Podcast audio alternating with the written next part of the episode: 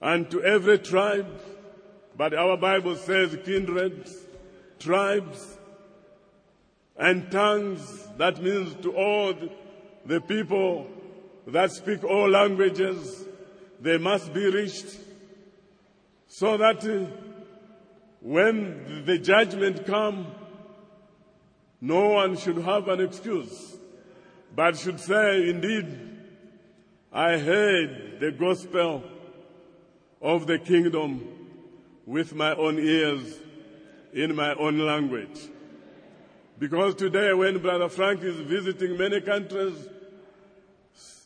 the only medium of expression is English. But uh, there are many people who interpret the message into other languages. So all tongues, nations, tribes have received this message. And uh, we are really grateful that today it was not our time. This trip was not meant for us, but we just asked the brother, whilst you have uh, a stop over here en route to Europe, that he must address us. Now, without wasting time, I will say, as Cornelius said, said in, in the scriptures, when Peter came to his house, that now therefore we are all here present before God to hear all things that are commanded thee of God. That is also what we will say. Uh, may God bless you all. We shall sing a chorus. And I'll ask our precious brother to come forward. We don't want to waste much of your time because we just took the brother from the airport straight here so that he must go and have a rest. He died of a broken heart for me. He died of a broken heart. Oh, what Last love for me, and you he died of a broken heart. He died of a broken heart for me. He died of a broken heart. Oh, what God's love for you and me died of a broken heart. Brother Frank. He died of a broken heart for me. He died of a broken heart. Oh, what God's love for you and me died of a broken heart. He died of a broken heart for me. He died of a broken heart. Oh, what Love for you and.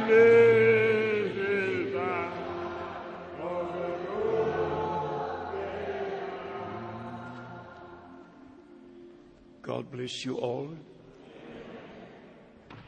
I certainly deem this a very, very great privilege to be here tonight and to share God's word with you. I do especially appreciate all my friends, my dear brothers, right from Cape Town and the different cities. God bless you. God bless you in a very, very special way. Then also Brother Tati was mentioned. Would you stand once again? This is my beloved brother from Belgium, from Brussels, who accompanies me to all the French speaking countries in Africa. God has used him in a mighty way. God bless you, beloved brother. Have a look to the congregation. God bless you. Sure, sure. Well, it's not easy for me to speak here today. It's always, if I go to different countries and sharing the Word of God, that's my direct commission. When I think about South Africa, I have very pleasant memories from the beginning, from the very beginning of sharing the Word of God with many, many in the days of Sidney Jackson. How many knew Brother Sidney Jackson? Hardly anyone. You did, you did, just a very, very few. But he was a friend of Brother Branham, as I was, and we met, and he invited me to come to South Africa, and we had wonderful meetings in all the main cities in this country. But after 1979, something very unpleasant happened to me. A brother from Pretoria picked me up at the hotel near the airport to have a cup of tea with a dear brother. And during this cup of tea, suddenly the brother said, Brother Frank, you don't believe the message. And I had at that time already taken the message to 86 countries. I had taken the message at that time to 86 countries. Now I look back to have taken the message to 145 countries. But the moment this dear brother said, Brother Frank, you don't believe the message, and therefore you don't preach the message. I said, Beloved brother, this cannot be true. And then he just made a very brief statement and saying, You don't believe the seven thunders, and therefore you don't have the message and you don't preach it. Needless to say, I'm not a man of discussions, but I left the rest of the tea in the cup and with tears I asked the brother to take me back to the hotel. Now I look back to another time since then when God opened the hearts and the understanding of the brothers and also of you, dear sisters, to know what God is doing now. And I shall have to read a number of scriptures and then also include the testimony.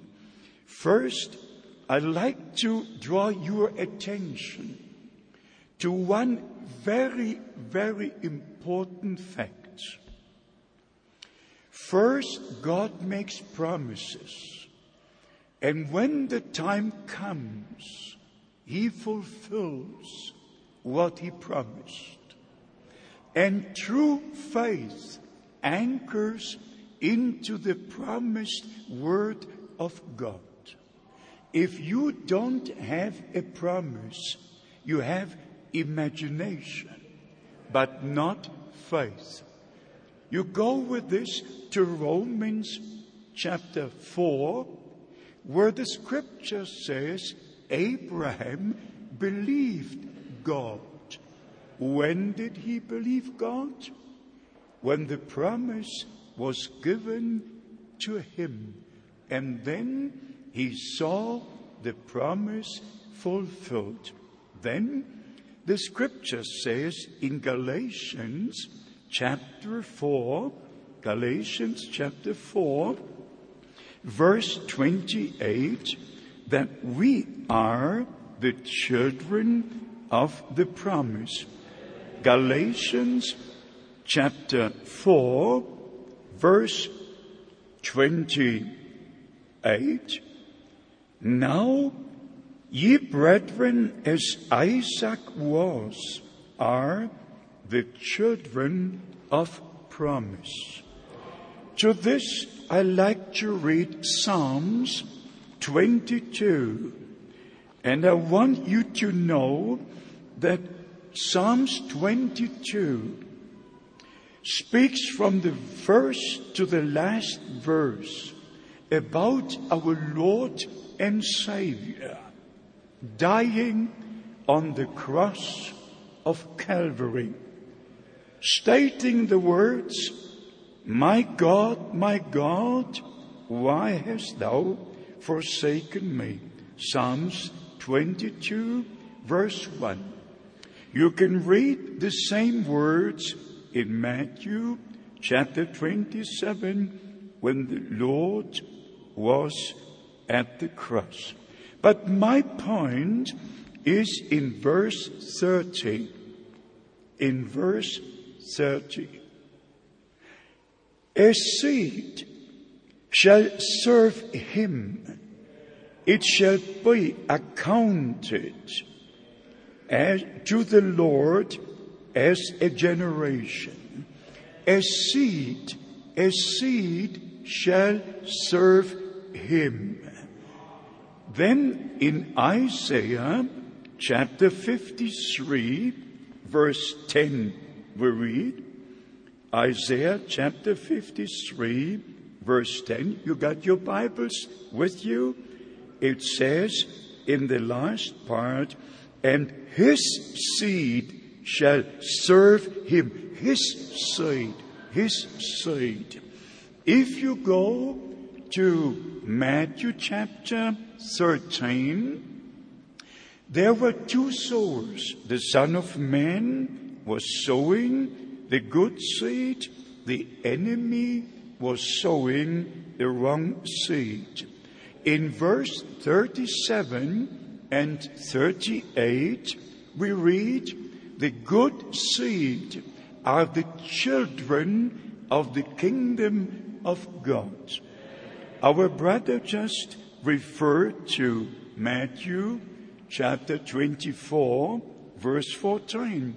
This gospel of the kingdom must include every promise God made to us, which must be and is being fulfilled in our time. As you all know, beloved brothers and sisters, dear friends, the New Testament begins with the fulfillment of prophecies and promises from the Old Testament. And I just love to emphasize that John the Baptist was a promised prophet. Not only a prophet, there were many prophets, but John the Baptist was a promised prophet, and his ministry was part of the plan of salvation at the very beginning. So we understand Luke chapter 16, verse 16, the law and the prophets were unto John. And from that time, the kingdom of God was being preached. So the New Testament is the reality of what God promised in the Old Testament. In fact, the whole plan of salvation that God ordained from before the foundation of the earth and made known unto us throughout the Old Testament is coming to a climax in our day, as we shall see in a few moments. In Isaiah chapter 40, verse 3, the scripture says, A voice cries in the wilderness, Prepare, prepare ye the way of the Lord. Malachi 3, verse 1 says, I will send my messenger, not just a messenger, my messenger before my face to prepare my way. A true man sent from God does not prepare his own way. He does not blow his own trumpet. He prepares the way of the Lord so the glory of the Lord can be revealed. In Matthew chapter 11 verse 10, our Lord confirmed the ministry of John the Baptist as being the fulfillment of the promise from the Old Testament. The same you find in Mark chapter 1 verse 2 and 3. The same you find in Luke chapter 1 verse 17 and in Luke chapter 1 verse 76. Right to Luke chapter 3 verse 3 and 4. I want you to know, beloved brothers and sisters, that in the New Testament, the main, the main subject was to show, to show that what God had promised came to fulfillment and still comes to fulfillment according to the Word of God. Therefore, from Matthew chapter 1 to the last verse in the Gospel of John, we have the records of our Lord and Savior from his birth, his life, his ministry, his suffering, his death, his resurrection, his going to heaven. And then in the book of Acts, we do have the blessings about what God has done since the New Testament church was established and the life of Christ and please hear this. The life is in the blood. Leviticus chapter 17 verse 11 says, the life is in the blood. When Christ shed his life, I mean, gave his life and shed his blood, on the day of Pentecost, that life that was in Christ came into those who were redeemed by the blood. The same eternal life, the same life of God that was in Christ is in all true believers. There's only one form of eternal life. And therefore, the scripture says in 1 John chapter 5, verse 11 and 12, he that has the Son of God has eternal life. So we understand from the scripture, it's a reality. Redemption is a reality. The forgiveness of sins, justification, sanctification, the infilling of the Holy Spirit is a reality. And we must have these personal experiences. And therefore, if you truly believe that God was in Christ, reconciling the world with himself, that Christ, as the Lamb of God, shed his blood to redeem us and then to give his life into our soul. Therefore, we believe with all our hearts in a perfect redemption that God gave to us in Jesus Christ, our Lord and Savior. Now, coming to the second point, which is even more important to us. Let's say this. If we would know what God did in the days of Moses, in the days of Elijah, what God did at the beginning of the New Testament, maybe even at the time of Reformation, just eight more years, and it will be 500 years ago when Martin Luther nailed the 95 Theses unto the church in Wittenberg, Germany. It will be 500 years ago. But it's not enough to know that there was a reformation. It's not enough to know that after the Reformation there were revivals, revivals, revivals. There was a John Wesley, a William Booth, there were many others, John Smith and many others. And then, little more than 100 years ago, there was the outpouring of the Holy Spirit. And not only in Azusa Street, I met brothers in Kassel, Germany, just north of Frankfurt, who were at the first outpouring of the Holy Spirit in 1909. So I'm acquainted with what God has done through the course of the church history, but I must say this, and I don't smile very often.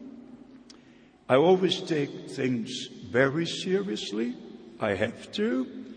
But it makes me glad, it makes me to rejoice in the Spirit that I was given the extraordinary possibility to come to know the promised word for our day. To know not only William Branham, but to know the Lord. In 1949, it was also a special year when I received the baptism of the Holy Ghost. From that time, there was a desire in me to serve the Lord. I testified in street meetings wherever, wherever I was. I, I just had the fire burning within me. And then in 1955, Brother Branham came to Switzerland and Germany and friends, I saw Bible days with my own eyes. Not only the transparent, which said Jesus Christ the same yesterday, today, and forever, I saw the reality of the ministry that our Lord had in His day. Just to say it very briefly. When Brother Branham, at the end of the preaching, gave the altar call, hundreds came to the front to be prayed for. But after that, before praying for everybody in a general prayer, he had about 15 to 20 people lined up on the platform to pray for them. And for every person standing before Brother Branham in the prayer line, the Lord showed him a vision. And he could tell the person the name, the city they came from, the problems, the illness they had. I sat there, and sometimes there were up to 16,000 people who had never seen something like this. And friends, even in the first service, a girl born blind received her sight. We wept. We praised God. After the prayer, instantly the girl could say, she ran across the platform and Brother Branham called her back and said, please tip with your finger to my nose. And she came back and just tipped his nose like this. So friends, I don't want to take too much time to speak about these things that I saw. I say this for one purpose. In 1955, I had no knowledge of the promise of Malachi 4. I had no knowledge of what, what is contained in the promises for our day. But this much I knew. No one can do the things which are happening here unless God be with him. So meeting after meeting, the same ministry, the same revelation, the visions were shown. And Brother Branham could say to his sister, You come from Hamburg, you're a nurse, you work in a hospital, I see you. And speaking, telling her all the details. He could talk to a brother the next time and say, You come from Berlin. He could tell the couple with the born blind girl, You're coming from Switzerland. He could tell me on August the 15th, which was a Monday morning, you are a minister of the gospel. So, from the very first service, I was convinced that this is a man of God. And then there was one desire. I didn't have the longing to become somebody or to have the gift of healing, but there was something in me. I wanted to know what this man believes, what he teaches, how he baptizes, how he believes in the Godhead, because already at that time I had been to different conventions in the full gospel circles and I knew about the different doctrines. So I wanted to know what this man teaches and what he believes. And it was in 1958 at the Dallas, Texas convention arranged by Gordon Lindsay where Brother Branham was the main speaker in the evening services, where God opened my spiritual understanding. One service, the next service, the third service. And then I just knew I have to go and talk to Brother Branham. And this is what I did. At the end of our conversation, I asked him, I said, Brother Branham, I see the difference between your ministry and the ministries of all the other preachers and evangelists. I said, please could you tell me what it is all about? Just a very brief statement. Brother Frank, I have a message that I must bring. And then he explained a few things. At the end of that conversation, and by the way, it was June the 11th, 1958, when Brother Branham said, Brother Frank, you will return to Germany with this message. And I had no knowledge of what message means. Just him saying the difference between me and all the others is that I have a message that I must bring. And then at the end saying, you will return with this message to Germany. And then I got five of the most blessed tapes to take with me. And from 1958, I listened to every sermon Brother Branham preached in the USA.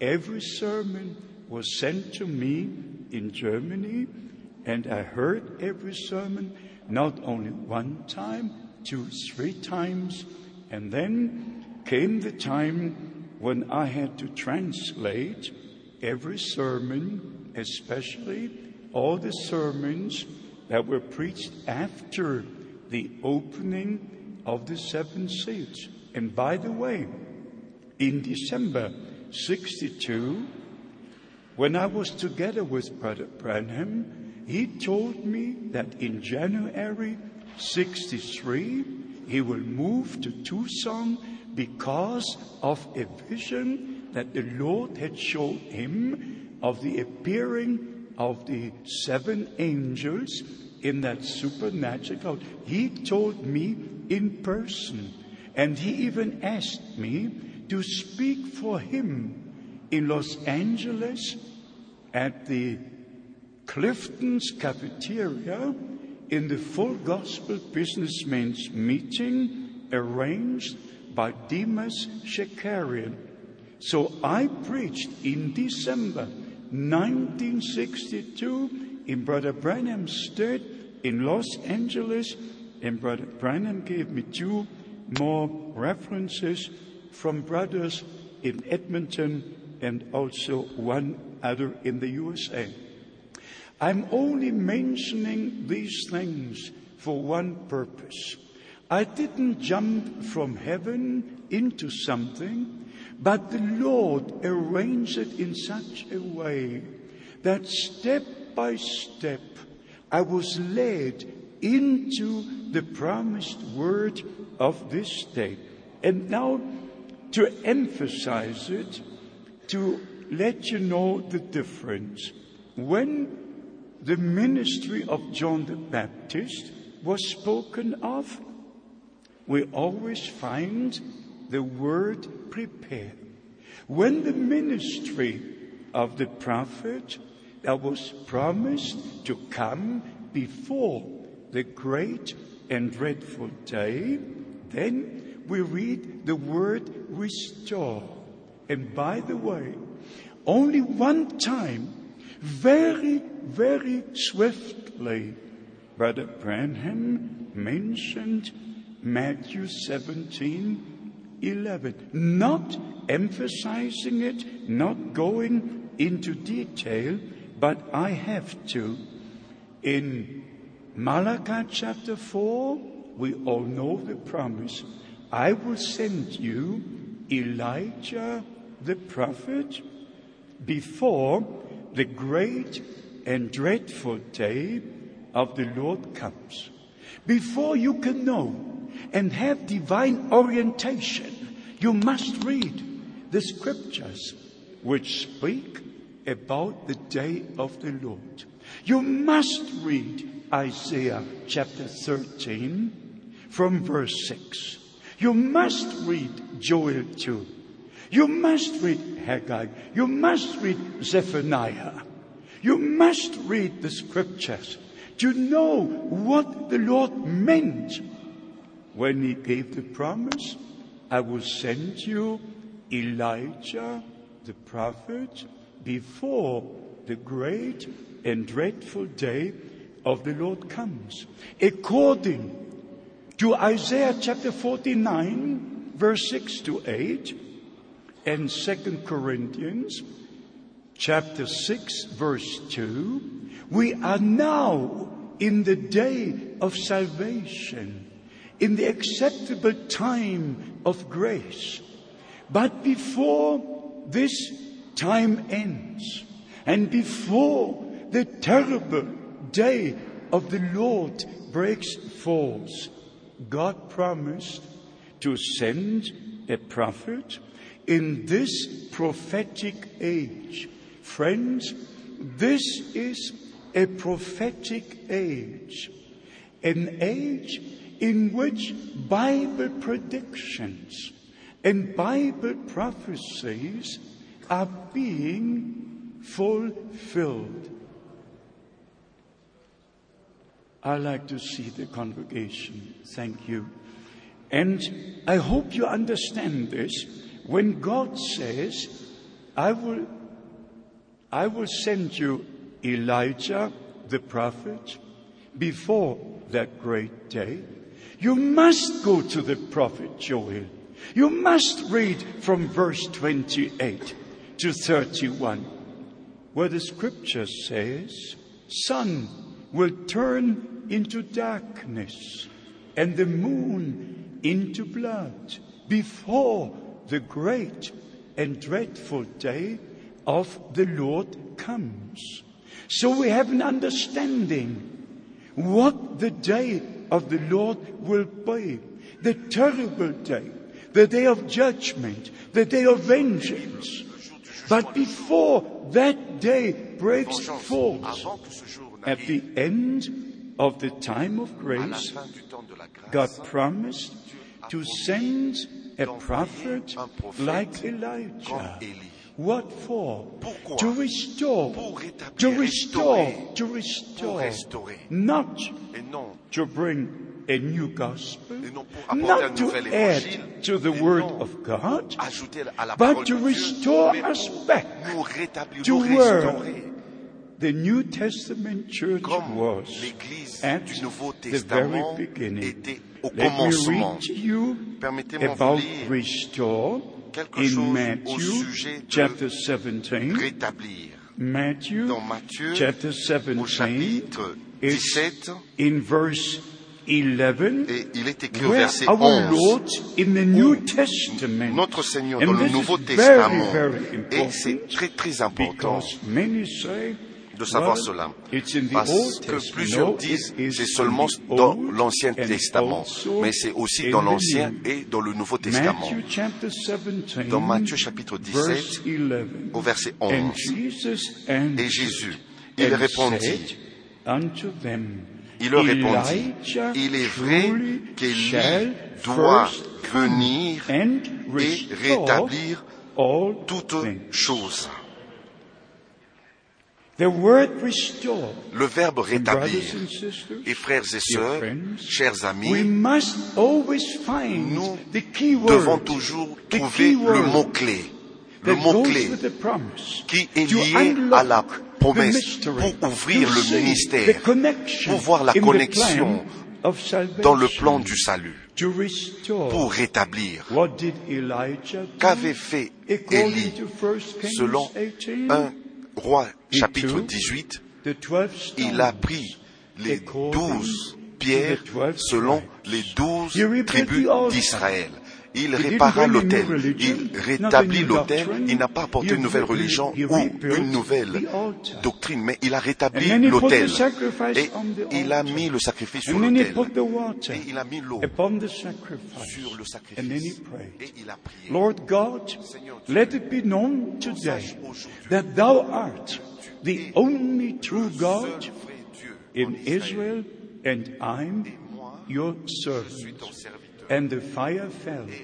And in verse 37, we read that the Lord God turned the hearts of the people back to himself, back to God, back to God. Lui-même, à Dieu, à Dieu.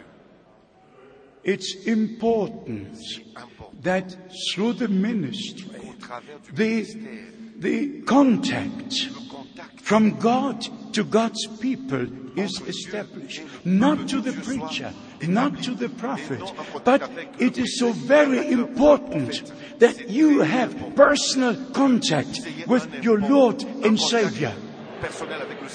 And even in this message, many know William Branham, but many don't know the Lord.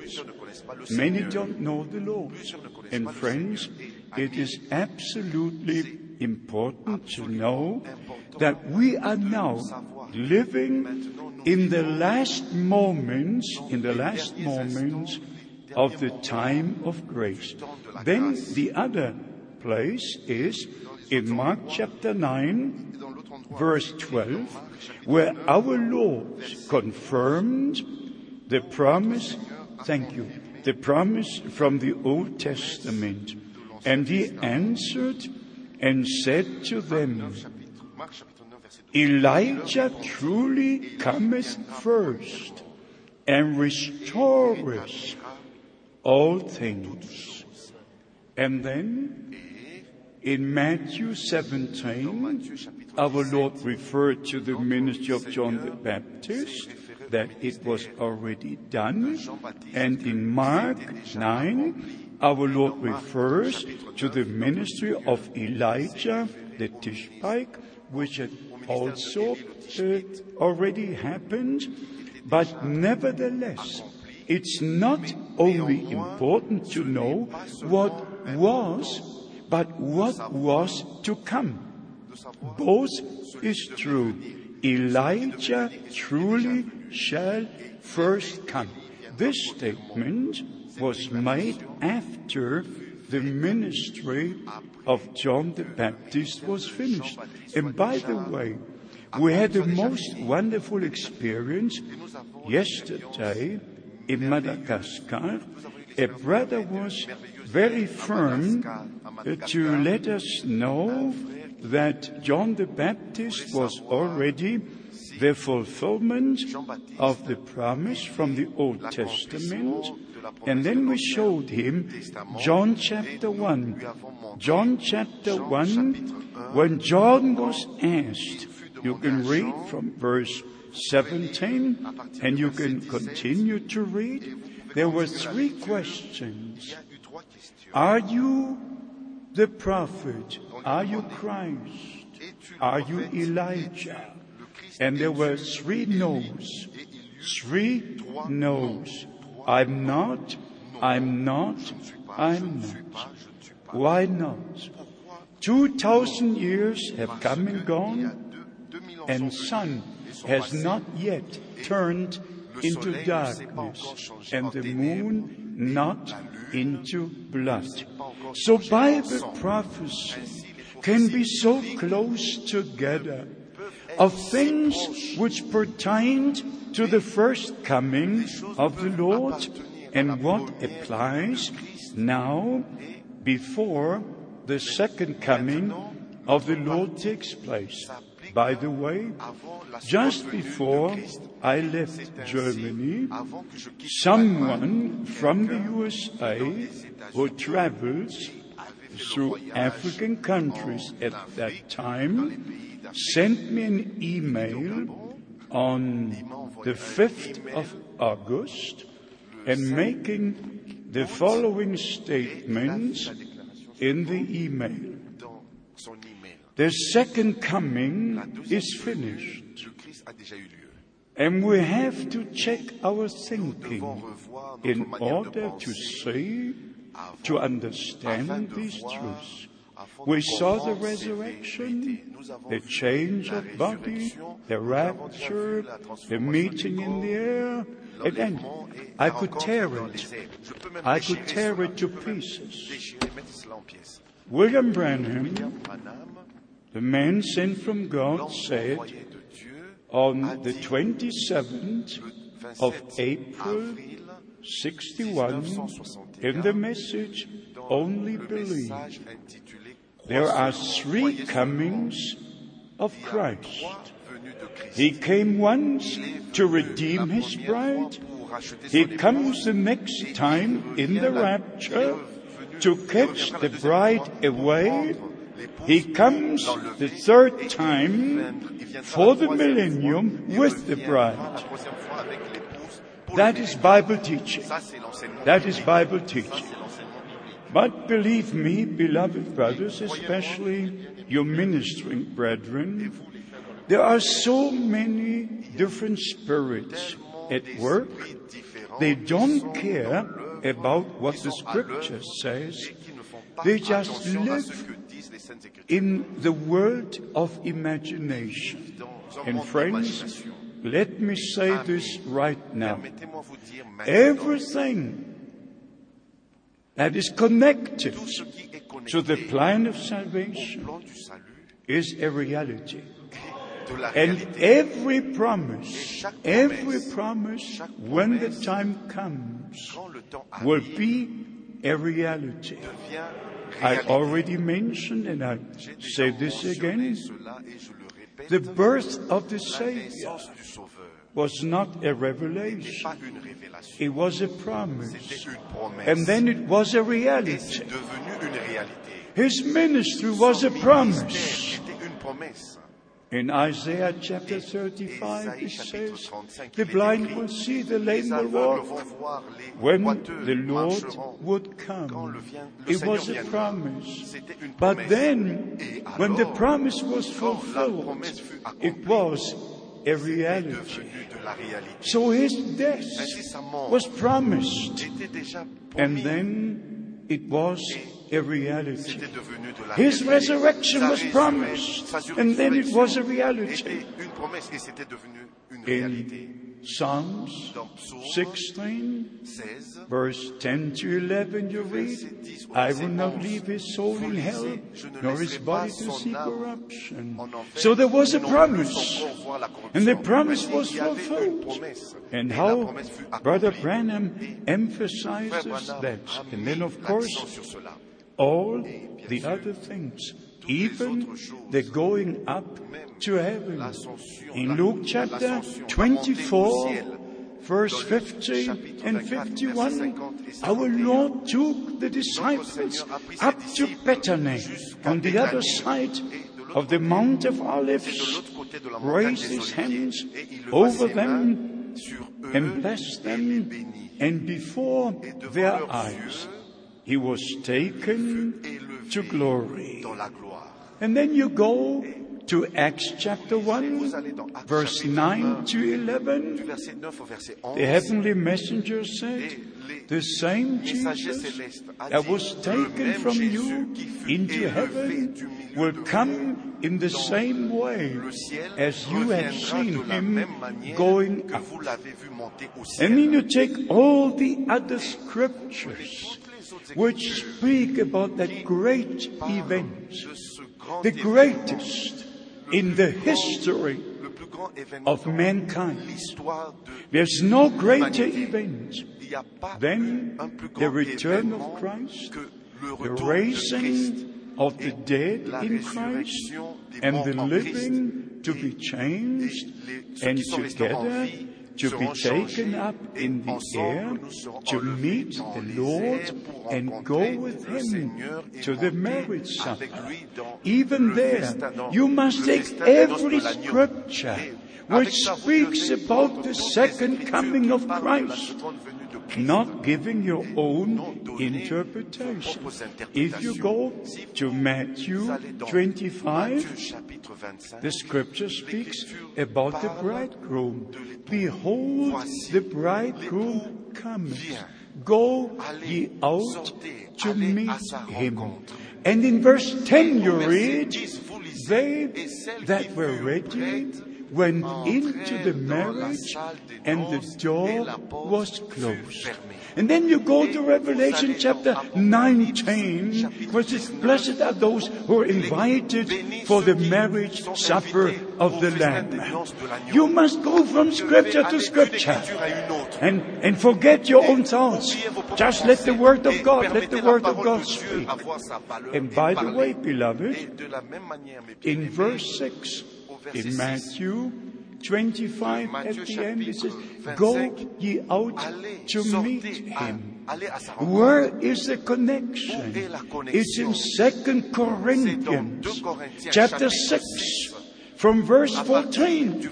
But especially in verse 17, le verset 17. ye my people come out from among them and be separate, says the Lord. Dit le Seigneur. And then from there, Et de là, you go to Revelation, chapter 18, 18, verse 4. Ye, my people, come out from among them, du milieu d'eux, that you don't partake de ne pas prendre- of their sins and judgment. So you must et à leur take the scriptures and put them together, place them correctly et afin de according to the plan of salvation. le plan du salut. And then you will see that there is no contradiction. n'y a aucune Everything in the scriptures and the way it happens is in a heavenly atmosphere. Tel que ça doit And so we understand from the Word of. God Et nous comprenons that before the return of Christ, there le retour de must be a time of restoration. Be honest, beloved brothers and sisters. honnêtes, mes bien-aimés frères et Everything must be restored. The true doctrines, the true faith, the true life of Christ, the true love of God, vrai amour de for the Word, for the Lord, for one another. The brotherly love must be restored. Everything that was at the tout ce qui beginning, through the outpouring of the Holy Spirit, as I said before, comme je l'ai dit auparavant, the life of Christ on the day of Pentecost entered the hearts and the life et dans la of the believers. When Paul says, Now I live no Ce n'est plus moi more, but Christ lives in me.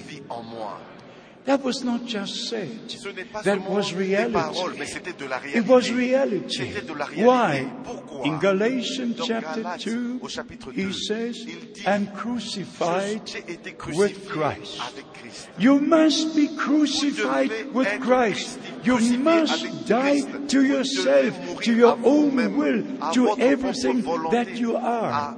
À tout ce que And by the way, only if we are in the Word of God, nous sommes dans la we can be in the will of God. pouvons être dans If you're in the will of God, you're dans la volonté in the Word of God. êtes alors dans la And God only confirms His Word. This must be always understood. Now, in Acts chapter 3, we have also the promise nous avons aussi what will take place de ce qui before our Lord returns. You can read from verse Vous pouvez lire à 17 in Acts chapter 3 that God will send the times of refreshing. Where is the promise? The rafraîchissement. promise is in Isaiah chapter sont dans Ésaïe chapitre 28, verse 12. And then continues to say about Christ our Lord in verse 21 21. whom the heaven must receive until the times of restitution of all things which God has spoken through the mouths of all his holy prophets since the time began. So God has spoken. God made promises. And beloved, let me say this very, very strongly. We are now at a time nous sommes maintenant au temps when the statements from the Vatican become more, more clear what the purpose of the Roman Church is. quel est l'objectif We are receiving the direct news from the Vatican. Yes? And the Vatican made the declaration that there's only one church of Jesus Christ, and that is the Catholic Church. There's no salvation outside the Catholic Church. and all the Protestant churches are just religious associations, religious assemblies, but they are not the body of Christ. He even used the word bride. The Pope used the word bride. Only the Catholic Church is the bride. We understand that this is not the truth. But what I'm trying to say is this that all the other churches, they bow down, they bow down, and they hear, and oh, we're not the church. And finally, every denomination will go and join the World Council of Churches. And the World Council of Churches will join Rome so that there will be one shepherd and one flock. And here is what I have to emphasize. Before this takes place, the calling out must be now is the time of calling out. Calling out, coming out, and going in. Coming out from all that is not according to the Word of God and going into all that is in agreement with the Word of God. And friends, I tell you, if you don't take what we call the end time message seriously, please read what Brother Branham said about the World Council of Churches. Read what he said about the Roman Church. Read these prophetic utterances Brother Branham made. And of course, we have to understand that now, and if I say this, please get it the right way. Today, we have a better understanding than 44 years ago, or 30 years ago, or even 20 years ago. The Holy Spirit just shows us all these things in detail. And so we understand, just to emphasize the teachings, that Brother Branham had to restore the teaching about God, about the Godhead, believing that there's only one God. There were never more than one God. But this one God is spirit, and they that worship him must worship him in spirit and in truth. And throughout all eternity, God, in the fullness of spirit and light and life, was to himself. And at the beginning of time, he came out of that eternal fullness. And therefore we read in the beginning, Genesis chapter 1 verse 1, in the beginning, eternity has no beginning, eternity has no end. In the beginning, God created the heavens and the earth. What was it? God, the invisible, became visible, walking as Lord in the Garden of Eden, being together with Adam and Eve, especially in the evening time, have fellowship with them. They knew the Lord personally. It was not God the Spirit, it was God the Spirit manifested in a visible form of appearing.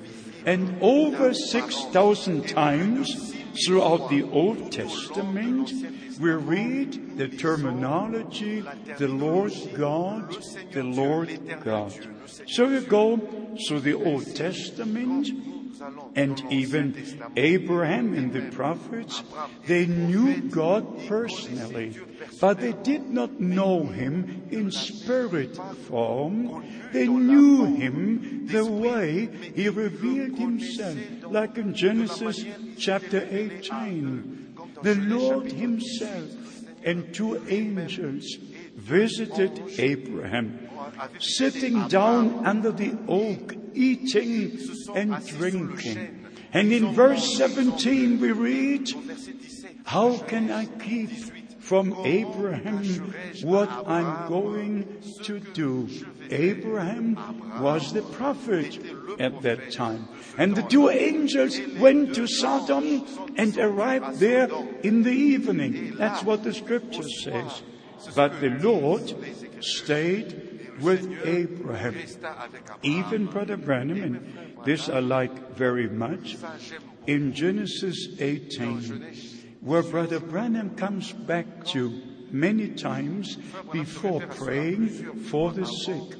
He said the same sign the Lord gave to Abraham when he made the promise that Sarah will have a son. And we all know Sarah was 90 at that time and Abraham was 100. And that's a bit late. And Sarah was behind in the tent. And she did not laugh out loud, but she laughed within herself. And the Lord looked at Abraham and said, Why did Sarah laugh? You know what Brother Branham did? He turned his back to the congregation altogether three times and said that you might know that the same sign of the Son of Man is being revealed now and is taking place at the last sign to the church of Jesus Christ as it was then made known to the Jews and to the Gentiles. And not to the Gentiles, but to the Jews and the Samaritans. Our Lord could say in John chapter 1, before Philip called you, I've seen you under the tree. He could say when, when Andrew brought his brother, he could say, Your name is Simon, your father's name is Jonas. He could say to the woman at the well, Five husbands you had, the one you've got now is not your husband. He could say to the disciples, Go into the village.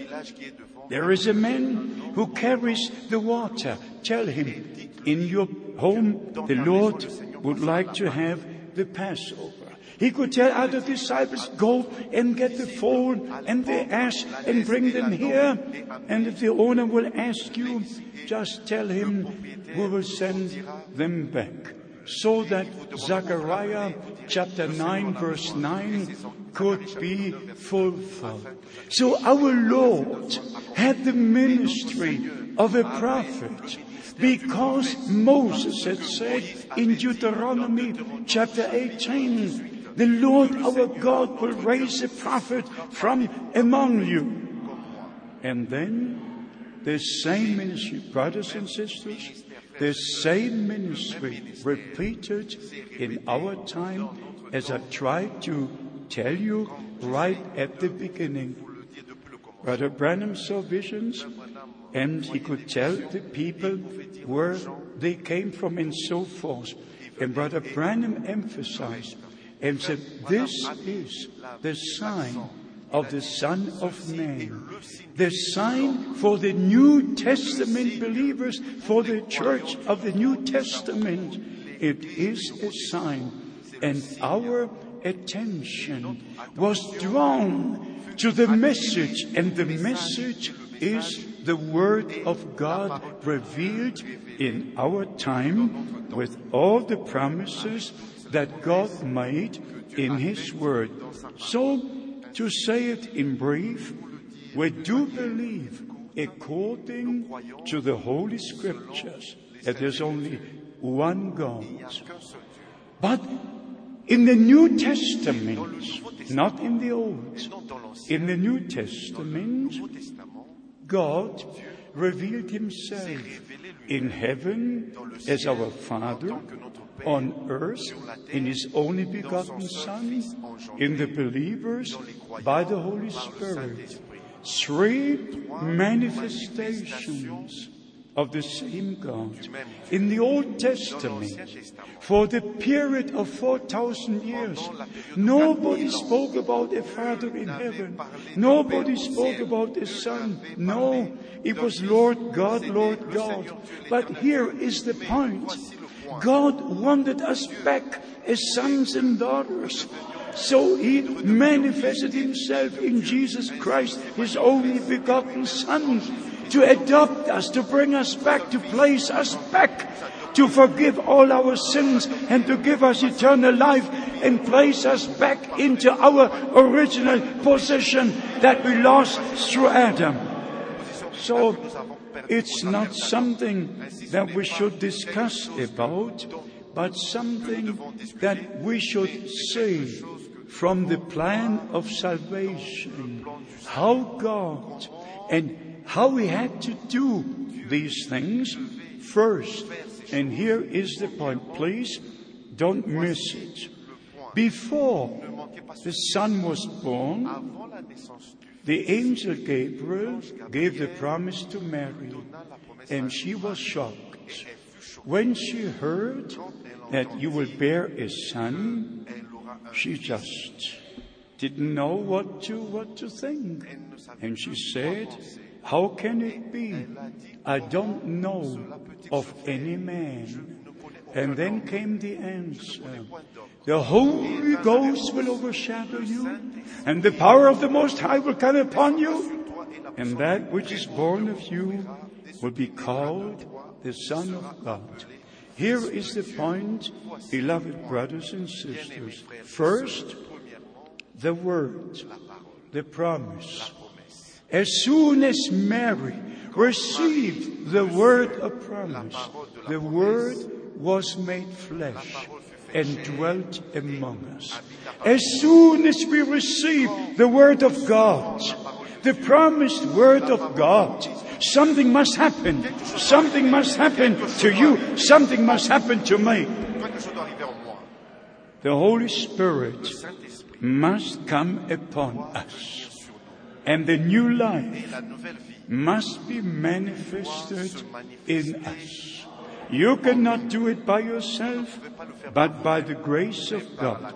So we understand that the Trinity teaching is totally, totally wrong. There are not three eternal ones, there's one eternal. And even in the Lord's. Prayer, He said, when you pray, then pray, Our Father who art in heaven. I never heard anybody pray, our, our Son who art in heaven. I never heard anybody pray, our Holy Ghost who art in heaven. Everybody, even in all denominations, they only pray, Our Father who art in heaven, hallowed be thy name. So we understand from the scriptures the revelation of God the Father in Jesus Christ, His only begotten Son, to redeem us, to bring us back. And friends, just like the side of Adam was opened and Eve was taken out from him, so the side of Christ was opened on the cross of Calvary, and the blood was shed, and the bride was redeemed. And our Lord would say, like it is in Ephesians chapter 5, c'est écrit dans Paul says, I speak in a mystery of Christ and the church, flesh of his flesh, bone of his bone, spirit of his spirit. Just as Christ, the Son of God, we are sons and daughters of God. And the scripture says, I read it to you, especially for those who sometimes tend to believe strange doctrines, the Holy Scripture is very, very plain on the second coming of Christ. And there we shall read from Hebrews, Hebrews chapter 9, the last verse. Hebrews chapter 9, verse 28. So Christ was suffer, Christ suffered and died and so forth. And then it says here, you can, the light is just blending me a bit. And it says here, He shall come. He shall come the second time. He shall come the second time to redeem us, uh, to, to receive us. The first time He came to redeem us. The second time He comes to, to receive us.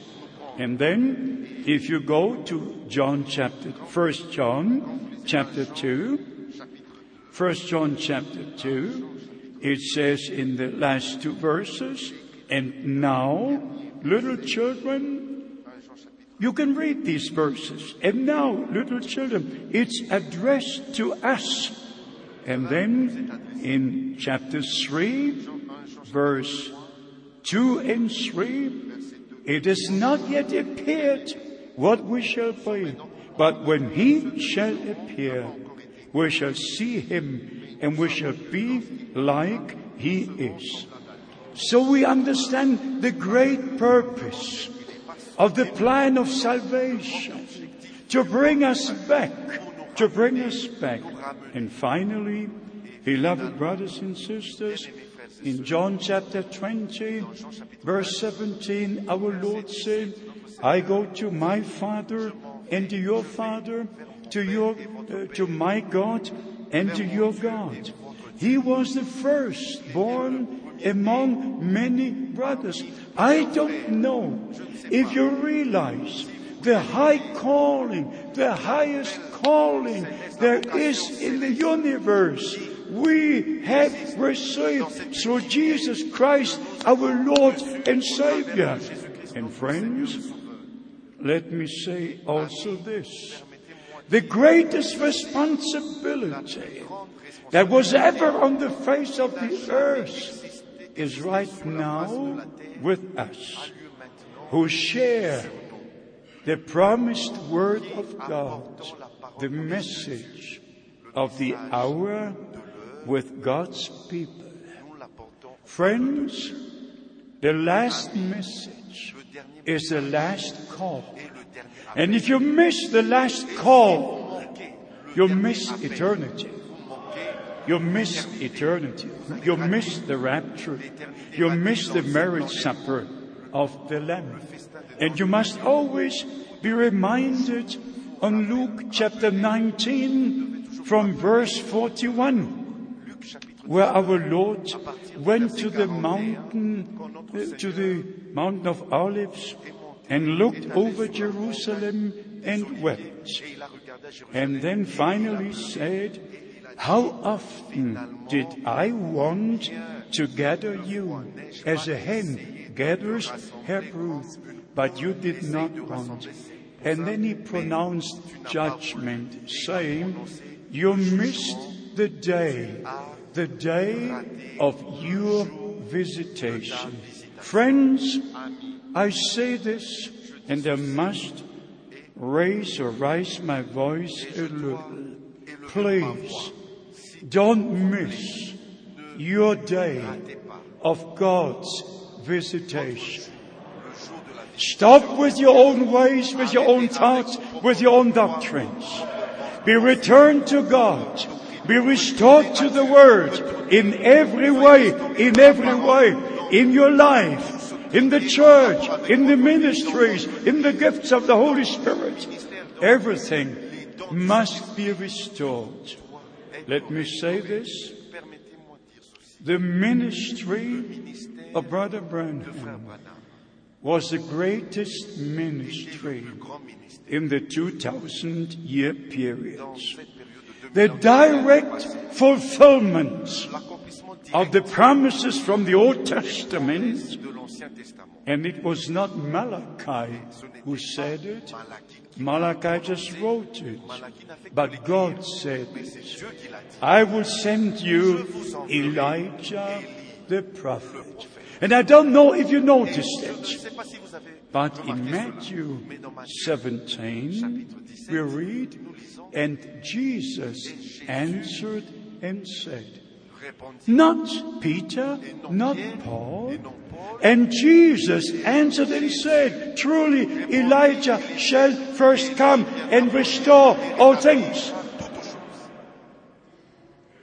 after the Lord has spoken to you that clearly, I'm sure you will not go to a pastor in a denomination and say, Dear pastor, there is a teaching like this and this. And what do you say? Please don't do it. If Jesus Christ has given you the answer directly, why should you blaspheme God and go to a human being and ask him? If we have the answer in the Word of God, that is sufficient forever and ever. So, the ministry was promised. The ministry was part of the plan of salvation. Plan du salut. And friends, if I have to say a few things which do sound personal, but they are not. a call of God is not personal. n'est pas personnel. You don't decide. Vous ne décidez- You're not even asked. vous ne demandez même Did. God ask Moses? Did God ask any prophet? Moses was herding the sheep of his father-in-law Jethro. And what happened? The time had come. The 400 years had passed. 400 ans étaient And. God appeared in the burning bush, speaking to Moses and sending him, saying, I remember my promise. I've seen the affliction of my people. I'm sending you, and I will be with you. The ministry of Moses was a plan, was a part of the plan God had in that day. John the Baptist's ministry was a part of the plan of salvation as he was a promised prophet. William Branham had a ministry which is part of the plan of salvation at this time. And friends, I would not advise you to bypass it. I would not. I would not. Those who believe Moses believed God. Those who believe John the Baptist believed God. Those who believe the Apostle Paul. And by the way, if you go to Acts chapter 13, dans Actes chapitre verse 47 and versets 48, 47 et 48. the Apostle Paul used the word from Isaiah chapter 49, putting it into the plural. The Lord has made us a light to the Gentiles. Because God is continuing the ministry. A man called like the Apostle Paul directly in his Hebrew language with the audible voice of the Lord. His ministry was a plan, was in the plan of salvation. In all his 13 letters, he emphasized his calling right at the beginning. I, the apostle and servant of the Lord. He didn't speak for himself. He didn't defend himself. He spoke in the name of the Lord and putting all things into the rightful place. So the same applies to the ministry of Brother Branham. But here is the point. And please don't, don't take it to be personal.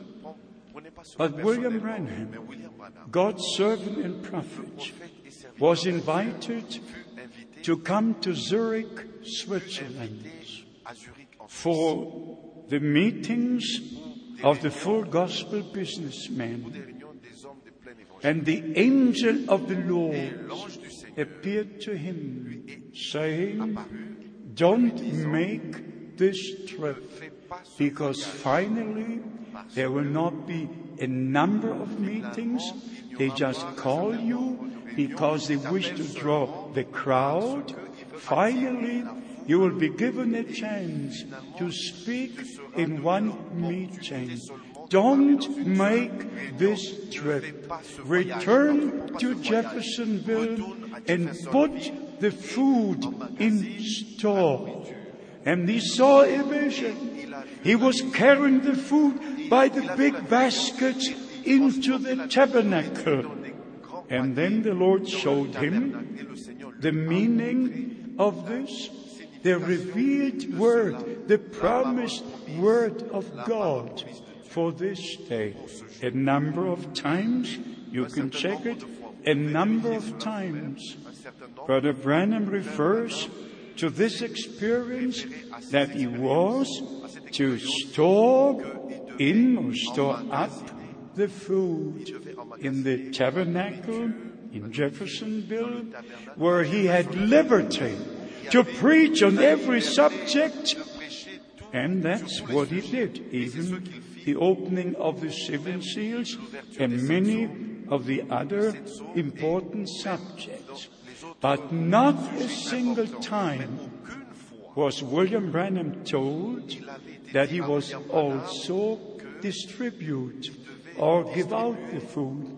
He was only told to store in the food. No more and no less. No more and no less. And if I am, I'm sorry, I could weep and just go and not say anything. But because my ministry is misunderstood, I think there's not a person on the face of the earth who is hated as I'm hated, but also maybe not as loved as I'm loved. But, but, but anyway, I, I just have to say this. My ministry is directly by the will of God connected to Brother Branham's ministry. ministère de Frère Branham.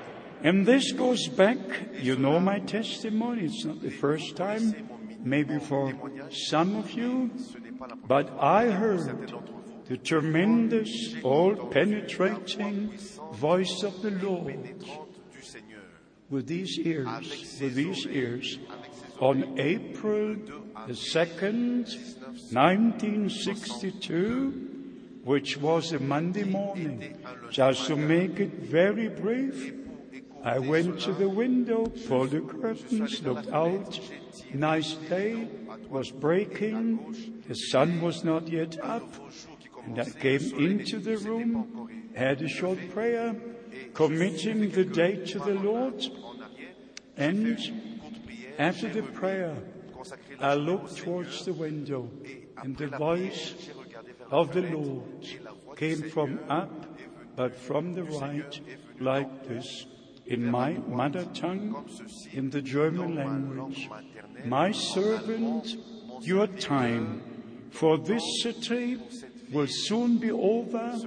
I will send you to other cities to preach my word.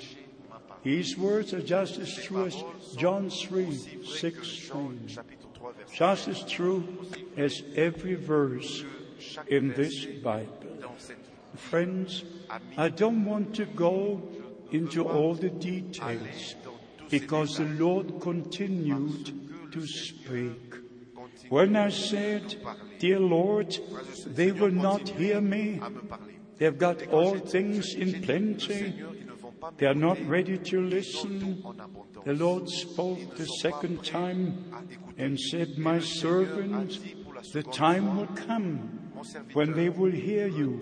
Store in food, for a great famine is coming. Then thou shalt stand amidst the people to give out the food.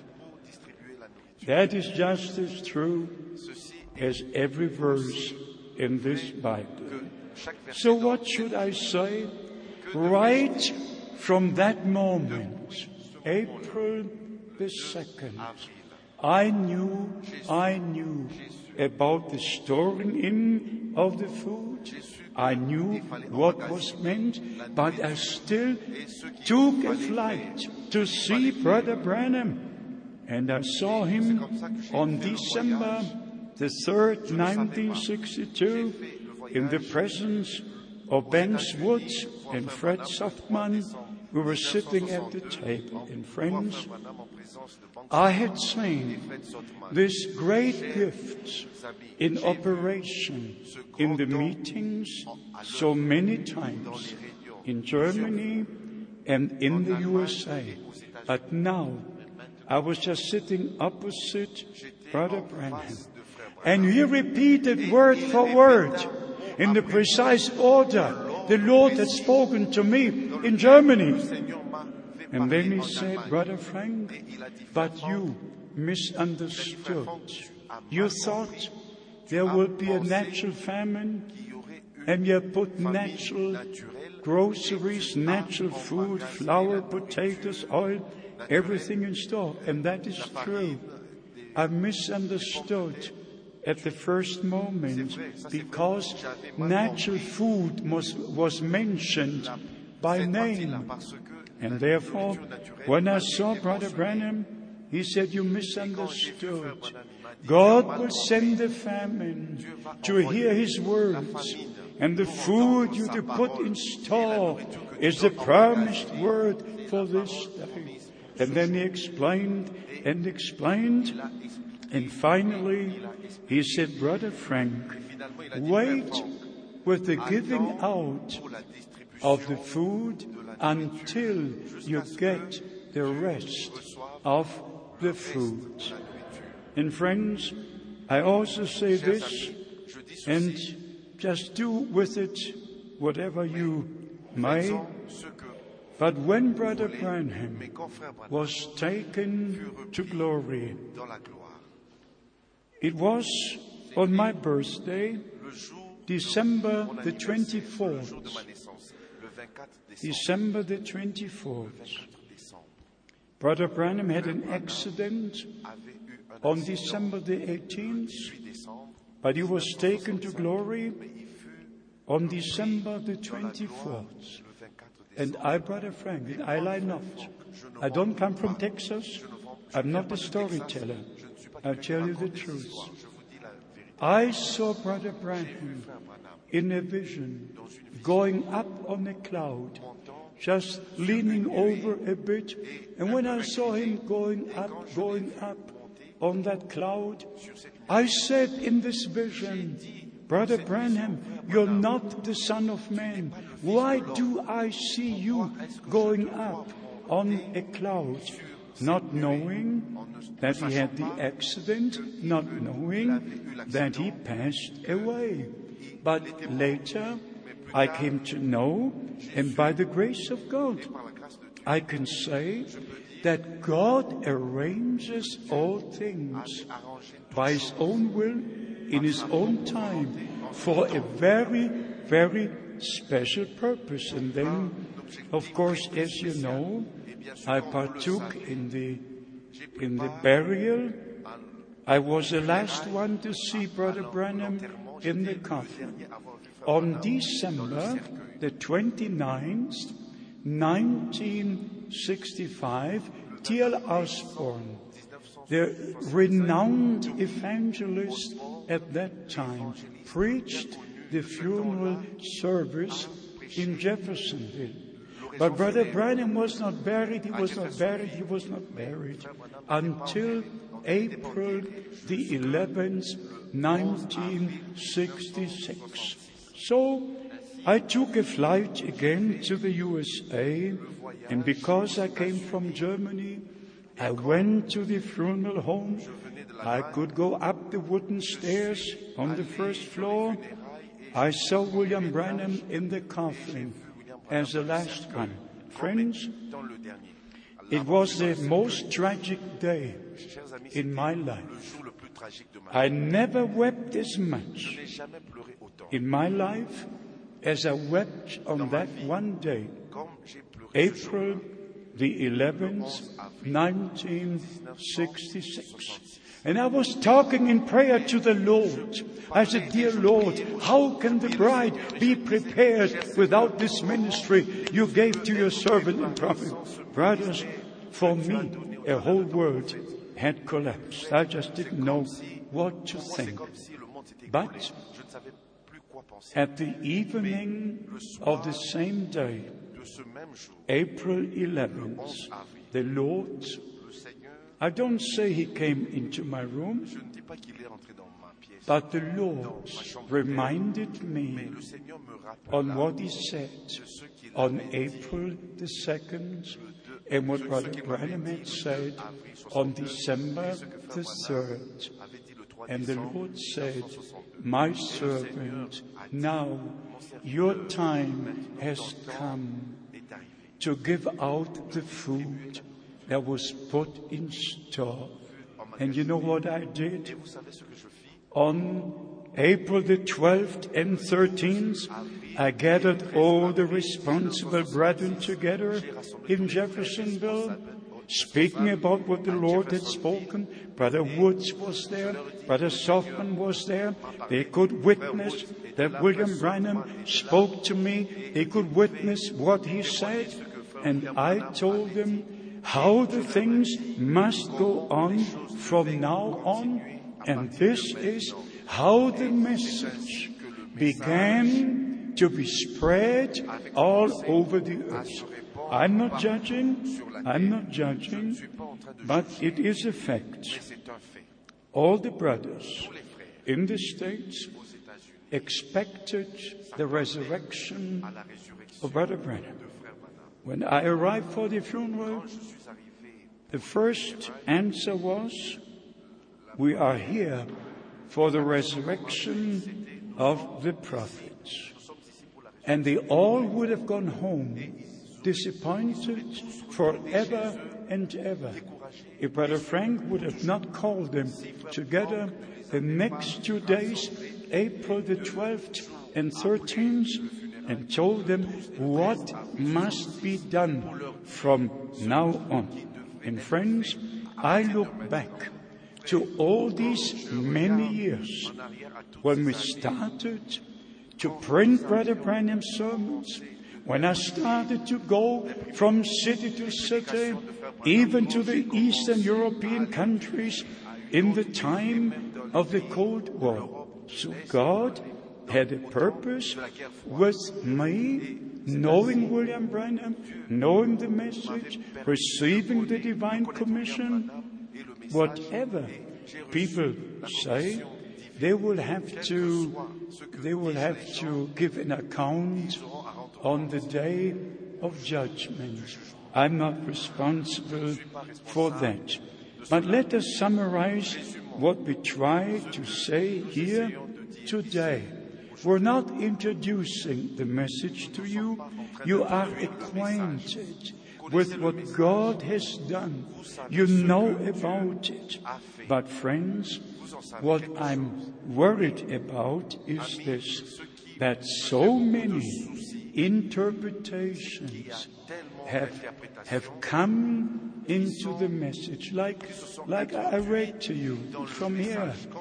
The rapture has taken place. We're in the air. The resurrection has taken place. Such a nonsense.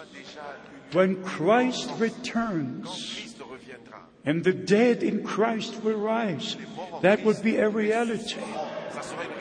When, when we're changed, it will be a reality. The rapture will be a reality. When Enoch was taken up to glory, was not found on earth. Enlevé dans la gloire. And when we're taken up, we're not going to be found on earth. No. And the Bible says two will be in one bed. One will be taken. One will be left. And take all the many scriptures which speak so clearly about the second coming of Christ. So beloved brothers and sisters, receive the true teachings. Listen to the servants of Brother Branham. If you have in print, read them prayerfully and take your Bible and take the two things, the message and the Bible, and you will see there is 100% agreement with the scriptures and the message and with the message and the scriptures. If God grants you the grace to put things into the right connection, into the right place. There are many things that I should or could say, but especially like Seven Thunders or Parousia and Seven Seal and all these things. Just leave it. Leave it the way it is.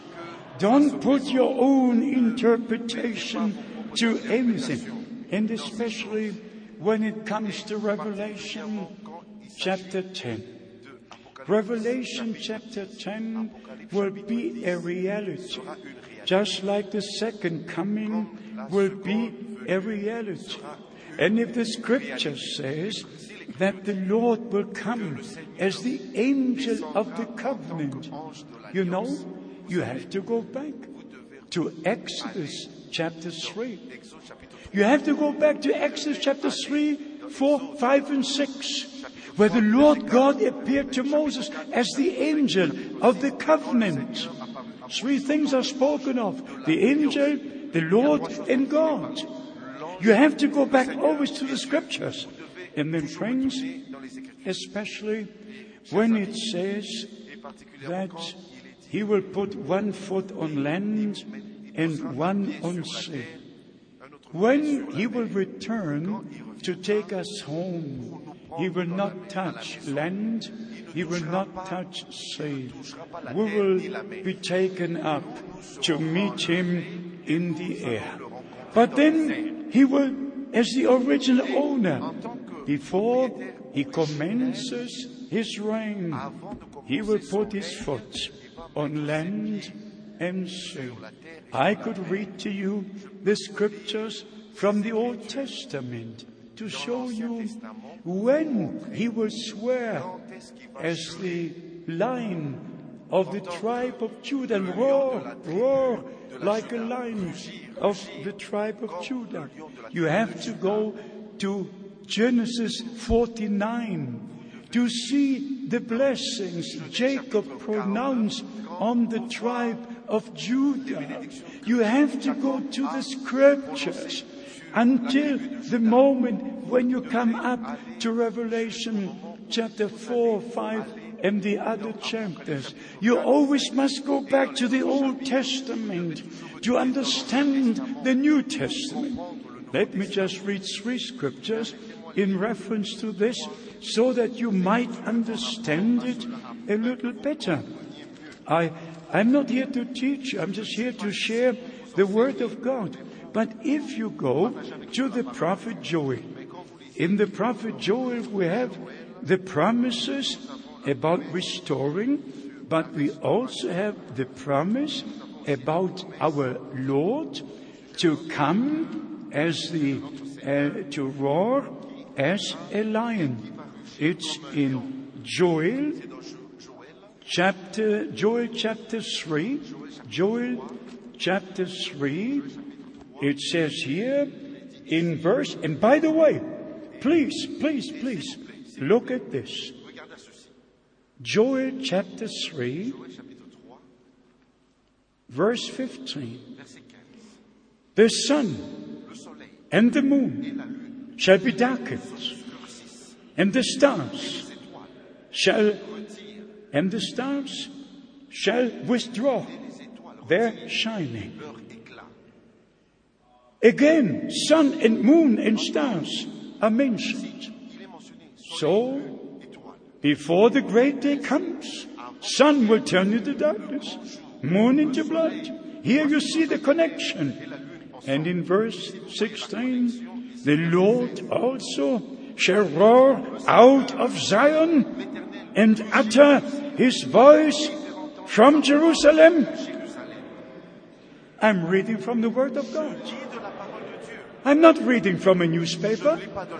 I'm reading from the holy word of God. So at that moment, the Lord will roar like a lion. And if you read the end of verse 16, and he will be the strength of the children of Israel. And he will be the strength of the children of Israel in connection with the roaring as a lion. Is never mentioned as a lion in connection with the New Testament church. just in connection with Israel.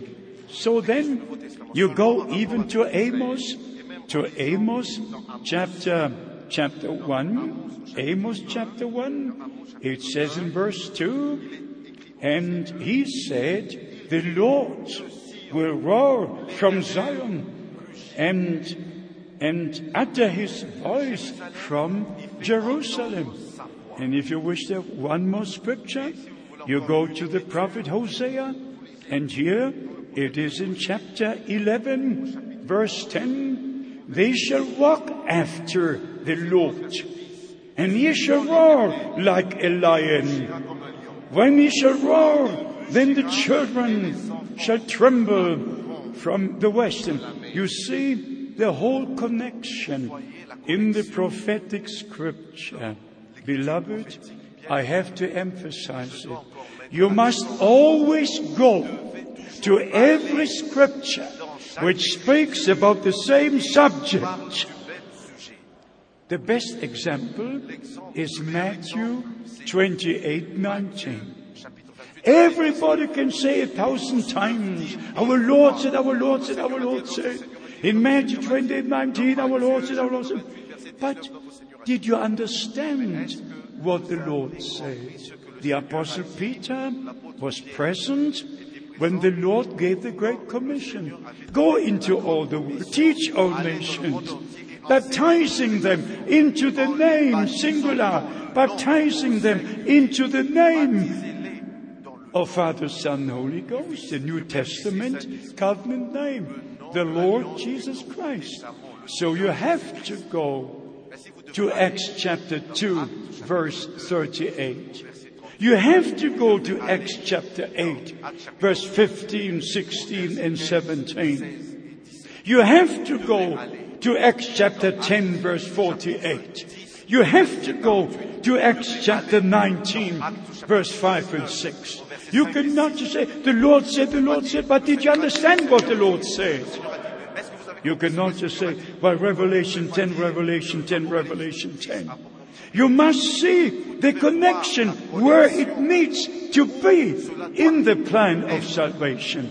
And then, by the way, just for your information, beloved brothers and sisters, and please, please remember, when the Lord called me, He said, I will send you to preach my word.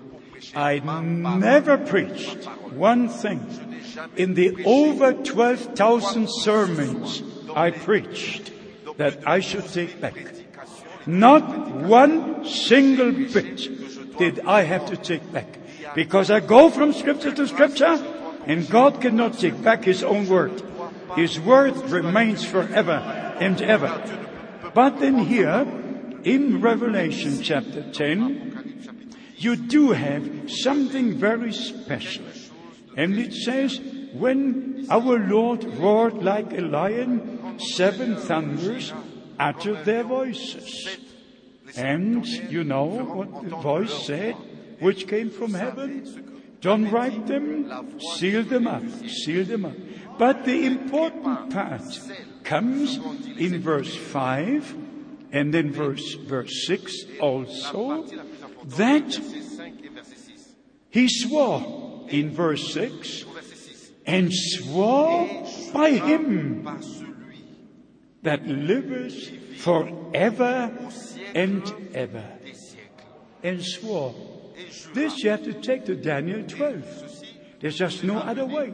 You have to take it to the Old Testament to know where to place it according to the plan of salvation. I read it to you. Daniel chapter 12, verse 7. And I heard, and I heard the man clothed in linen who was above the waters of the river, who held his hand up, the right hand and the left hand up to heaven and, and swore and swore by him that liveth forever and ever that it shall be a time, times, and a dividing of time. Amen. Amen. Amen. So from the moment of the swearing, there should be a time, times, and a dividing of time. And you, if you take this to the chapters of Revelation, these are three and a half years. And if I could show you from the Holy Scriptures, from the book of Revelation, how perfect Revelation 10 fits into the plan of salvation at the right time to happen. My brothers and sisters, God is still on the throne and all the world is in harmony. If you take the many interpretations, I was told that there are 27 interpretations of the seven thunders. I just have to say, and everyone is wrong. God is not in a single interpretation. The enemy is in every interpretation. God is only in His Word, and every word of God will be a reality. Every promise will happen the way God said it in His Word. So don't believe any explanation about Parousia, about this, about that. Just forget it altogether. And let me make the statement. I will never understand why brothers make statements like this brother here. Why? To cause division, to cause splits, to draw disciples after himself. Every brother who presents a wrong teaching draws disciples after himself. Every man of God placed into the fivefold ministry will be for the upbuilding of the body of Christ, will never cause a split, but be there blessed by the Almighty God. For the unity of the church of the living God. And this is God's time for God's people to not follow a man, but follow Jesus Christ, follow His holy word, and believe according to the Holy Scripture, and let God take care of the rest. I have to be serious about these things. So may God bless you. May you understand the great responsibility that not only I, but you, beloved brothers, who are here sitting and those who minister the word. Imagine the responsibility that we do have at this time towards God and towards God's people. Beloved, and I say this, the greatest responsibility of all time. Why? Because this is the most important time, the last call, the last message, the calling out from everything that is not according to the scripture and the going in, calling out, coming out, and going in. Just like the children of Israel, they were called out of bondage and they went into the promised land and took possession of the promised land. So we, as children of the promise, believe the words of promise, and we shall see them fulfilled. Might I ask you, how many believe that the return of Christ is imminent? Let me, sure, sure, sure. How many things could be said, especially combien de choses peuvent Matthew 24, where our Lord speaks about the end time, wars, rumors of wars, earthquakes, and all these different things. And then he said, take heed that you be not deceived, deceived. Many deceivers have gone into the world. And the deceivers, I hope you don't misunderstand, que vous ne comprenez pas mal. the deceivers today are not in the denominations. Acts chapter 20. From your own midst, from your own midst, brothers will come teaching wrong things. So we have to watch the inspiration we have come under. You have to be under the direct inspiration of the Holy Spirit to believe God's original word. If you're under the inspiration of so and so and so and so, you believe what they teach and you're misled. God is only in His Word. I even listened, I even listened to the sermon, to the end of the sermon, the rapture, flying from Madagascar to Johannesburg today. Madagascar à Johannesburg, j'écoutais la And how does Brother. Branham Oh, emphasize the Word of God? So lovely, but so Oh, strong. c'est si beau. Stay in the Word of God. Don't add to the Word of God. Don't take away. Don't interpret, but stay with the original Word of God. Avec la parole So we understand by the grace of God that there are many wrong teachings going on, causing splits, causing divisions, but there are also true ministries. Ministries sharing the Word of God, cooperating with one another, esteeming one another higher than themselves, being used of God in these final moments of the time of grace. Friends, in closing, let me say this. I also had the great privilege to see and experience the rapture. Yes, yes. I only had a few wonderful supernatural experiences.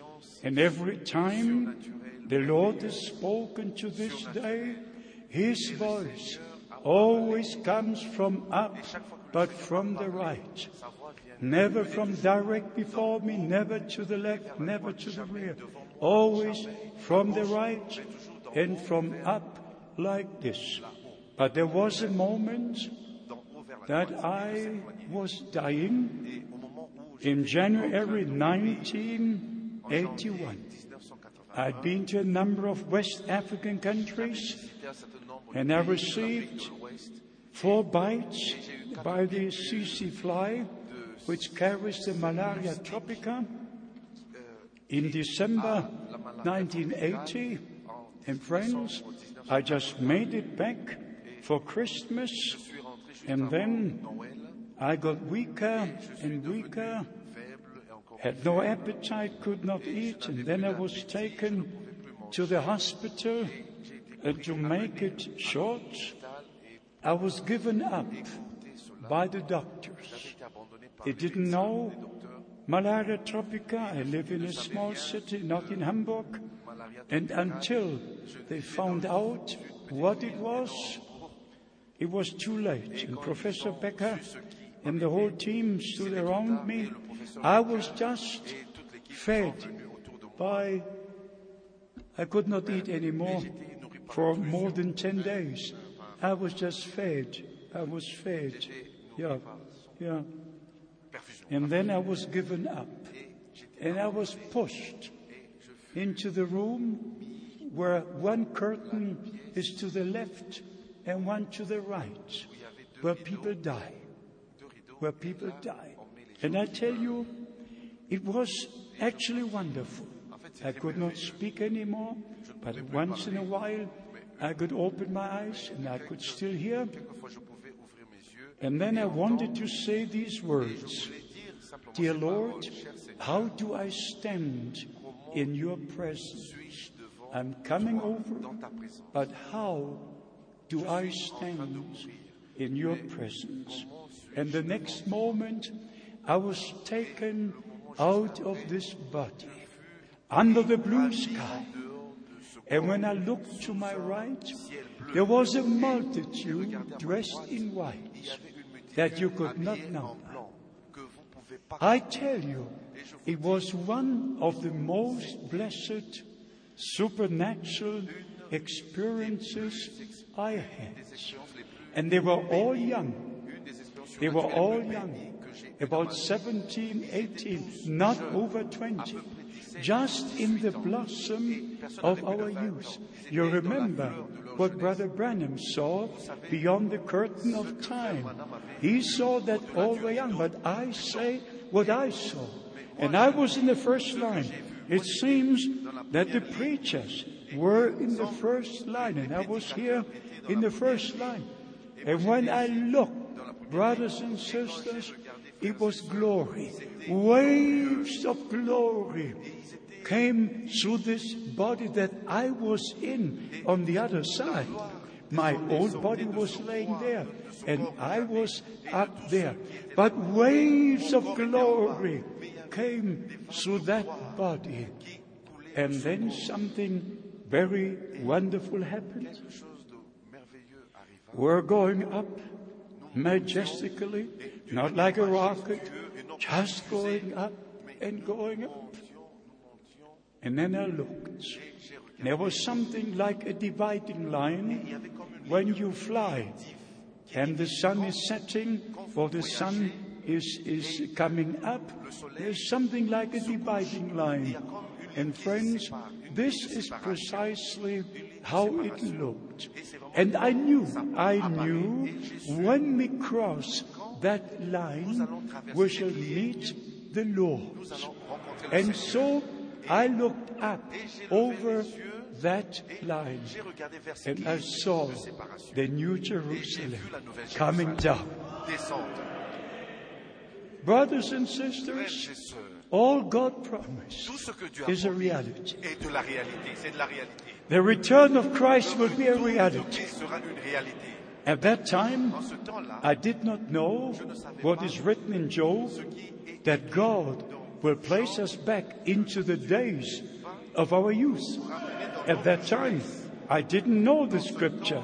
Where is it in in in uh, in Job chapter 25 maybe verse 30?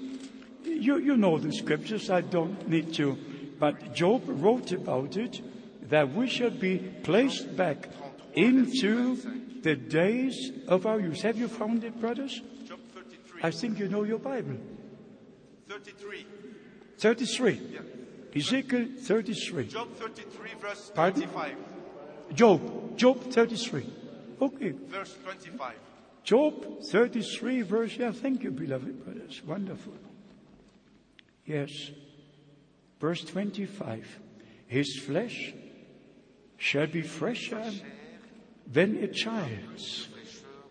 He shall return to the days of his youth. It's all in the scripture. Beloved brothers and sisters, in the resurrection, there will be no more trace of sin, no more trace of sickness, no more trace of old age. Nothing will be there, will be changed into the resurrection body, and we shall be with the Lord forever and ever. What a glorious plan of salvation the Lord has. And we have the privilege to live now when all things come to a climax. And as I mentioned before, in Matthew 24, 33, our Lord said, when you see all these things, you know it's near, even at the door. In Mark chapter 13, verse 29, when you see all these things, in Luke 21, also verse 29, when you see all these things, look up, for your redemption is drawing near. We didn't read 2 Peter 1. We didn't read many scriptures that we should actually read and share with you. But I'm sure the brothers will take care of that and share with you all the counsel of God. How many of you believe that William Branham was a promised prophet? Amen. Amen. Amen.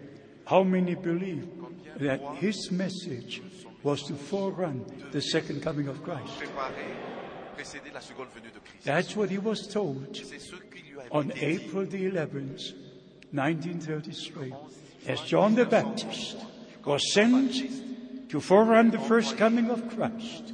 You are sent with a message that will forerun the second coming of Christ. So the Lord took his servant and prophet, but the message remains with us. Dear children of God, my beloved brothers and sisters, you know I love you. je vous aime. I love you Je vous aime in the Lord. dans le Seigneur. And I wish to see you again. If not Si ce n'est pas in this hall or city or country, but the moment the Lord will return. A cloud took him up. A cloud will take us up. A cloud will take the two prophets up. According to Revelation 11, verse 12. After the two prophets will have the ministry, and the cloud takes them up to glory. 1 Thessalonians 4, and we shall be taken up by the clouds to meet the Lord. He was taken up by a cloud. It all will be a reality. Not interpretation, not explanation, but reality. How many believe in reality? Let us stand. Let us stand.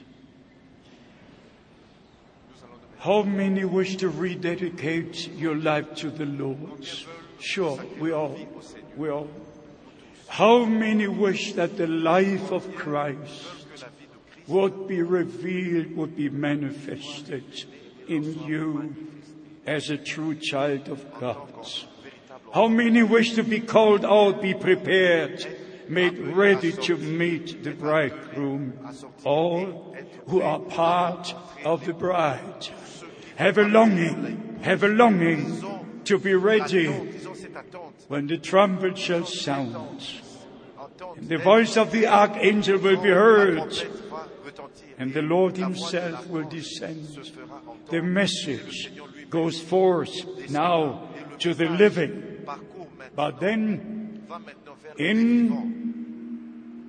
1 Thessalonians chapter 4, Et dans 1 Thessaloniciens chapitre 4. the concern is those who died in Christ.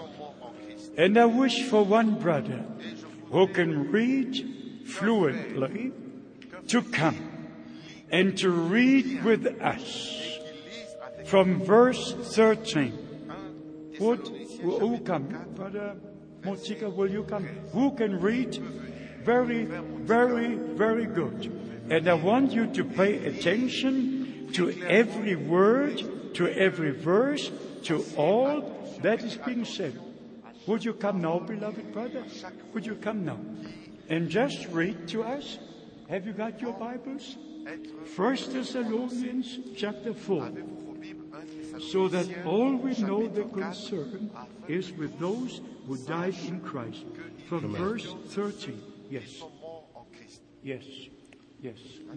From verse 13 we read, But I would not have you to be ignorant, brethren, concerning them which are asleep, Which are asleep. Okay? au sujet de Read on. That ye sorrow not, even as others which have no hope. Okay? For if we believe that Jesus died and rose again, even so them also which sleep in Jesus will God bring with him. Which sleep Amen. in Jesus God will bring with him. Amen. For this we say unto you Yes. by the word of the Lord, that we which are alive and remain unto the coming of the Lord shall not prevent them which are asleep. Which are asleep. Yes. For the Lord himself, Himself. shall descend from heaven Yes. with a shout, Yes. with the voice of an archangel, Yes. and with the triumph of God. And the dead in Christ shall rise first. Yes, Then, then we, which are alive and remain, shall be caught up together with them in the clouds to meet the Lord in the air. And so shall we ever be with the Lord. Wherefore, comfort one another with these words. Amen. Amen. How clear is the word of God? Say amen. Amen. Amen. Word. Interpretation is no room. No place. Let us bow our heads. Now I wish to know from you who from this day on will not follow a man who brings any interpretation, but you will take your stand upon the Word of God and follow Jesus Christ. Raise your hands. Say Amen. Say Amen. Amen. Amen. For heaven and earth shall pass away, but the Word of God remains forever. Stay in the Word of God and we shall see the word of God accomplished and fulfilled at the return of Christ. Let us all pray and rededicate our life to the Lord. And I would like to ask Brother Motika to come and to pray with us. And we all pray together. We all believe together. And we all receive together. We take our stand. This is your day of decision the day the Lord has made for you to hear the word of God and to make your decision to stand alone on the word of God forever and ever, and the Lord shall be with you. Amen. My God, yes, Amen. dear Lord, yes, my God. Heavenly Father, we thank yes, you Lord. once again everybody. Yes, for having Lord. our brother with us this evening. my God, Father, we know that My he- God. this trip was not for us, my God, but he made My a God. way for us to My see God. him and hear from you Oh, once again. Father, we are grateful my God, for what you are doing in our time, my God, that we can be able my God, to see yes, someone that you had my chosen God, before the foundation of the world. my God, We remember that day you were on the mount my God, when you were making a my proclamation God, that I will send Yes. a servant, yes, a wise oh and God. faithful servant. My God. Oh dear Lord, Have today it is Have a reality. We can Oh, see God. it with our oh, eyes. Oh God. We were never been with Brother Branham. My We just read the sermon My God. that he preached. My But God. today My there God. is a man Yes. who is continuing Yes. with the message My God. that was left behind. Yes. Father, we know it is Oh, the message God. that will prepare Oh, us, not interpretations, but the word of God, which is the message of the hour. We are grateful, dear. Lord, that you have made a way Yes. for your servant to My be God. at this place. It is an Oh. honor for us, oh God. Oh, Father, we do not know whether we shall meet my again, God. but we know if we can't meet here on oh, earth, Lord. we shall meet in the air. way. Father, we are Have your grateful because we have revealed word My for our time, which is preparing us. Oh My dear God. Father, may you Yes, keep him. May you take care of Yes, him, oh God. He is Oh, the carrier of the word of God. And we know the enemy is fighting him, oh God. We just pray for him that you keep him. I know you keep him until to the end. Because all what God. you had pronounced My must God. come to a My fulfillment. Dear My Lord, we are thankful. We Lord, know today, we are the most Lord, blessed time. people of this Oh, time God. to believe the message Oh, in this way. We My know there are many who believe My this message in another oh, way. Oh, But Lord, why and how are we on this side? Lord, it's because you foreknew us before the foundation God. of the world. Father, we will be troubled in every My side, but we shall hold on My by God. thy grace. We just Oh, pray God. that you may keep your servant. Father, we know My God. bodily he's weak, Oh, but Father, may you strengthen My him God. spiritually, dear Lord. My. May you show him the thing that he must share with us. my God. Father, we are grateful My in God. this time that we are living. Many do not Yes. know what Yes. you are doing in this time. My God. But by thy grace, Hallelujah. you have opened our eyes. Hallelujah. We can see. Hallelujah. We were blind. Hallelujah. But we are no longer Oh, blind, dear Lord. By thy oh, grace, we ask you to help Oh, us to understand. Bless each and Oh, every one. God. Your people who came from near My and far God. just to My hear God. your servant this evening.